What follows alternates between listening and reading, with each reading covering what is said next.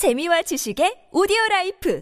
팟빵 안녕하세요. 군사돋보기입니다. 최근 유로사토리에서 충격적인 소식이 전해졌습니다. 독일의 2차 대전 당시 5호 전차 판터가 새롭게 부활해서 세계 방산 수출 시장에 혜성같이 떠오르고 있다고 하는데요. 80년 만에 새롭게 태어난 KF-51 판터 전차는 2022 유로사토리에서 공개되어 육중한 바디와 길어진 포신으로 괴물 같은 화력을 자랑하고 있습니다. 특히 이제까지 서방 세계 전차들이 채용하고 있었던 120mm 활강포의 화력을 훨씬 넘어설 것으로 보이는 130mm 포신을 채택하고 있어 관통력이 어마어마할 것으로 예상됩니다. 있습니다. 우크라이나와 전쟁을 치르며 힘겨운 공세를 이어가고 있는 러시아군 전차들이 이 전차에게 공격당한다면 그야말로 큰 충격에 빠지지 않을 수 없을 것 같은데요. 벌써부터 많은 이들이 독일의 새로운 KF-51 판터 전차에 대해 차원이 다른 성능과 강력함을 지닌 차세대 전차가 될 것이라 이야기하고 있습니다. 이 전차는 전차 수출 시장에서 최근 크게 두각을 드러내고 있는 우리 한국의 K2 흑표 전차에 대응하기 위한 독일 라인메탈사의 비장의 무기라는데요. KF-51 판터 때문에 우리가 힘겹게 구축해온 K2 PL 전차, K2 NO 전차 자동차의 수출이 좌절되어 버리는 비극이 일어나지는 않을까요? 전문가는 아니지만 해당 분야의 정보를 조사 정리했습니다. 본의 아니게 틀린 부분이 있을 수 있다는 점 양해해 주시면 감사하겠습니다. 현재 러시아 우크라이나 침공 때문에 서방의 수많은 기갑 전력들이 우크라이나에 지원되며 발생하는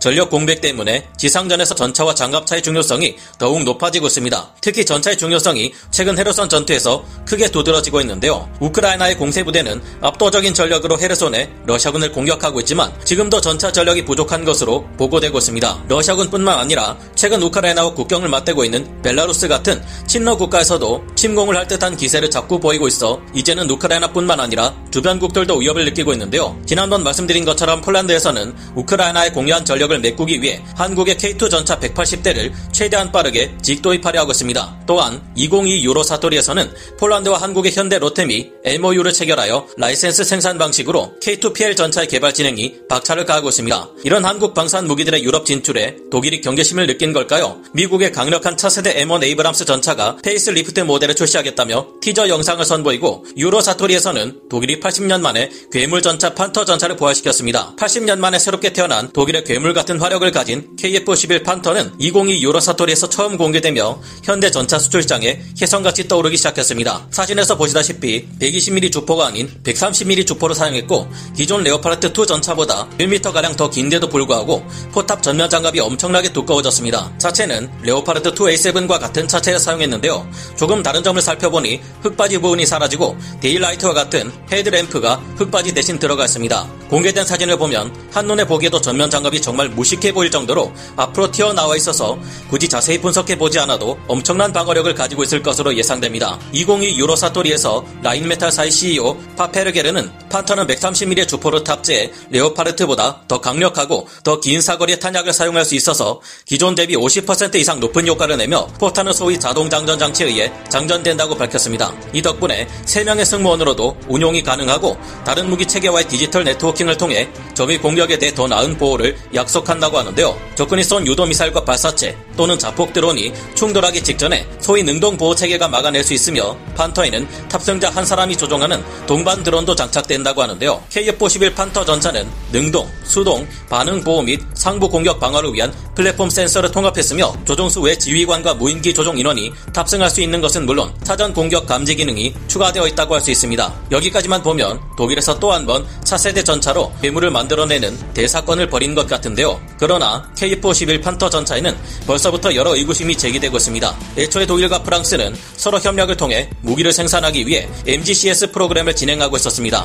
MGCS 프로그램은 프랑스와 독일 양국 모두가 최우선 사업이라 부를 정도로 중요한 사업이었는데요. 판터 전차는 MGCS 프로그램의 일환으로 양국의 예산 지원을 받아 탄생될 계획이었습니다. 하지만 독일과 프랑스는 역사적으로 오랜 기간 서로 안 맞는 사이였죠. 70년 전부터 공동 개발을 시작해서 한 번도 제대로 된 무기를 만드는데 성공한 적이 없었습니다. 최악의 조별 과제로 불리는 유로파이터 전투기, 라팔 전투기, 유로파 판저 등 여러 사업이 있었지만 결국 서로의 무기를 기반으로 만들겠다고 우겨대다가 항상 파토나기 일쑤였습니다. 독일과 프랑스는 서로의 전차를 기반으로 신형 전차를 만들어야 한다 주장하며 주도권 싸움을 계속했고 역시나 이번에도 프랑스와 독일의 협력은 삐걱거리기 시작합니다. 그 사이 폴란드가 MGCS 프로그램에 참여를 원했지만 독일이 이를 원하지 않아 무산되어 버리는 일도 있었는데요. 이 덕분에 폴란드는 독일의 레오파르트 2A7 전차 대신 우리 한국의 K2표 전차에 관심을 가지게 되었다 볼 수 있습니다. 그래도 프랑스와 독일은 MGCS의 전차 사업을 통해 EMBT라는 희한하게 생긴 전차를 선보이긴 했습니다. 그러나 보시는 것처럼 이 전차는 매우 기괴한 형태를 띠고 있습니다. 역시나 생긴 것처럼 이 전차의 성능은 애매했던 것일까요? 갑자기 독일과 프랑스의 합작회사 MGCS에서 만들어낸 EMBT는 찬밥이 되어버렸습니다. 독일이 갑자기 멋대로 자국의 라인메탈사에서 독자적으로 개발한 전차를 들고 나와 이것이 KF-51 판터 전차라며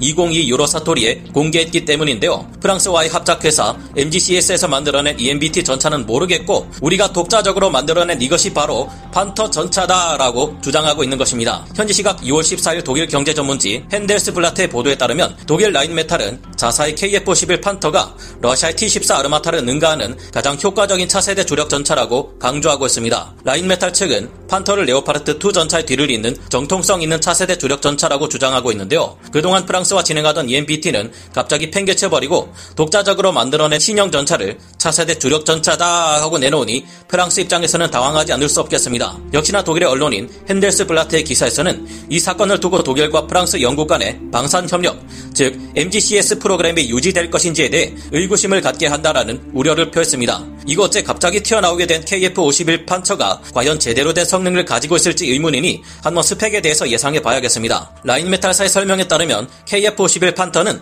전장 7.7m에 폭 3.8m, 높이 3.5m에 중량이 59톤쯤 됩니다. 무거운 만큼 두터운 장갑을 갖추고 있을 것으로 예상되며 항속거리는 약 500km입니다. 게다가 주포인 130mm L51 활강포는 기존의 55 구경장 120mm 활강포보다 50% 이상의 관통력을 가질 것이라는데요. 우리군의 K2 흑표 또한 55 구경장 120mm 활강포를 사용하는데 이보다 50% 이상의 관통력이라니 어마어마한 공격력입니다. 그러나 KF-51 판터 전차는 최소 40년 전에 만들어진 레오파르트2 전차의 차체가 그대로 들어가는 데다 1500마력의 MTU, MB873 디젤 엔진 및 구형 torsion bar 서스펜션도 그대로입니다. 공개된 KF-51 전차의 포탑은 기존 레오파르트 2A7 전차의 포탑보다 훨씬 육중해 보이는데요. 포탑 크기가 훨씬 더 커진 것은 아닙니다. 기존 레오파르트 2 전차의 포탑과 비슷한 크기를 가지고 있는데요. 더 커 보이는 이유는 전면 장갑이 많이 튀어나왔기 때문입니다. 하지만 KF-51 판터 전차의 중량이 59톤에 불과하다는 점이 수상합니다. 이는 기존의 레오파르트 2A7 플러스 전차의 중량인 67.5톤보다 약 8.5톤가량 더 가벼운 중량입니다. 현장에서의 기동성을 높이기 위해 내부 설계가 크게 바뀌었다 하더라도 이렇게 큰 폭의 중량 감소는 일어나기 어려울 텐데 엄청난 모순이 있는 것으로 보입니다. KF-51 판터 전차는 주 무장의 구경도 130mm로 더욱 길고 커졌으며 또한 자동 장전 장치가 내부에 들어가고 히어로 120 드론 4개가 들어가는 컨테이너 또한 필요합니다. 거기에 더해 부무장을 포탑 내에서 조종할 수 있도록 하기 위해 RCWS가 옵션으로 들어가는데 이 좁은 공간에 모든 걸 다 집어넣고도 전투 중량이 레오파르트 2A7 플러스보다 낮을 수가 있나 하는 것인데요. 아마도 이번에 급하게 출품한 KF-51 판터의 전면 장갑을 그냥 껍데기만 덮어 씌우고 나오지 않았다면 이 같은 일이 나오기 어려울 것으로 보이는데 여러분들의 생각은 어떠신가요? 정말로 KF-51 판터 전차의 중량이 59톤을 맞출 수 있었다고 해도 문제는 남아있어 보입니다. 130mm 주포로 사용하는 만큼 반동이 기존 120mm 구경 전차들보다 더욱 크고 약 45cm가량 뒤로 반동이 가해질 텐데 좁은 전차 내부에서 이 모든 것을 컨트롤할 수 있을지도 의문입니다. 아무리 장전수 한 명이 빠졌다고 해도 이 모든 것을 감당할 수 있으려면 더 크고 튼튼한 차체가 있어야 하지 않을까 생각이 드는데 아마 KF-51 판터의 실제 130mm 주포 사격 장면이 공개될 때쯤이면 이 전차가 K2 전차를 위협할 수 있을지 알게 될 것 같네요. 저희 생각에는 그다지 K2 전차를 위협할 수 있을 거라 보기에는 아직은 시기상조가 아닐까 조심스레 추측해 봅니다. 아마도 KF-51 판터 전차는 독일이 한국의 K2표 전차의 유럽 진출을 견제하고 프랑스와의 합작 전차 프로젝트인 MGCS를 독일 혼자서 가로채기 위해 급하게 출품한 전차가 아닐까 싶은데요. 실제 그들이 말하는 카탈로그 스펙대로 독일이 KF-51 판터 전차를 내놓을 수 있을지 지켜봐야겠습니다. 어째 독일의 행보가 꽤나 제멋대로인 것 같아 오래된 전차 강국 독일의 이미지를 라인메탈사의 조급한 욕심이 망쳐버리는 것은 아닐지 모르겠습니다. KF-51 판터 전차로 인해 우리 K2 전차의 수출길이 막히는 일이 없 기를 바라며 오늘 군사 돋보기 여기서 마치고요. 다음 시간에 다시 돌아오겠습니다. 감사합니다. 영상을 재밌게 보셨다면 구독, 좋아요, 알림 설정 부탁드리겠습니다.